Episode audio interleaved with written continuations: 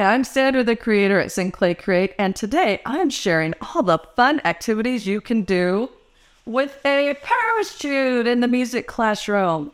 This is a Bearpaw Creek small parachute. It has four handles on it, so it's perfect for small groups. Look how nice and easy this would be to take with you if you're a traveling teacher. You could use it as one of your stations. You wouldn't need to have one for every student in the room. You could have this little parachute at one station. You could have some scarves at another station, some rhythm cards at another station, and a xylophone and some melody cards or a song you were working on at another station. And voila, your students are going to have a lot of fun. So today I'm going to share some activities that you can do with this parachute.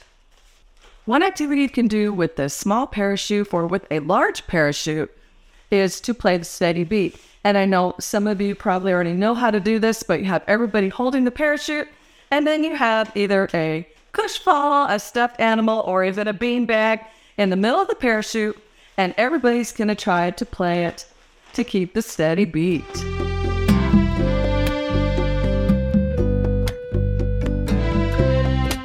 You can play this kind of activity two different ways. You can do it where you have them sing a song that they know and they're playing it and singing it, like Grizzly bear, a grizzly bear is sleeping in a cave.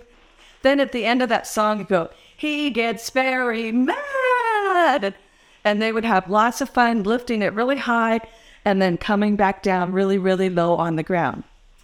Or you can just use some beat music, steady beat music, background music, symphony music, uh, carnival, the animals music.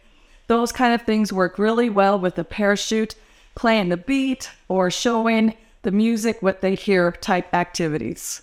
Another fun way you can use a parachute in your classroom is doing some vocal explorations. So if you've done them where you have the paths on the board and your students are following along, Maybe you've used puppets or scarves to do that.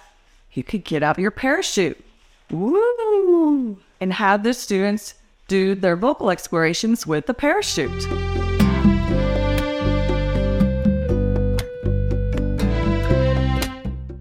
Another way you can use parachute in your classroom is to use a song, a story song, and have them play the parachute to the story song. I wrote a song called Flying High and Low and it's about the butterfly, the honeybee, and the dragonfly. And each verse is about the little insect, and they're floating and flying around the garden. And then they fly high, and then they fly low, and then they fly high and low. And they go around the garden, and then they stop. Some fun things about this song is they're doing medium moves high mood, low mood, and then they all have to stop together at the end of the song. So it's a really good listening and responding activity. I'm a butterfly in the sky.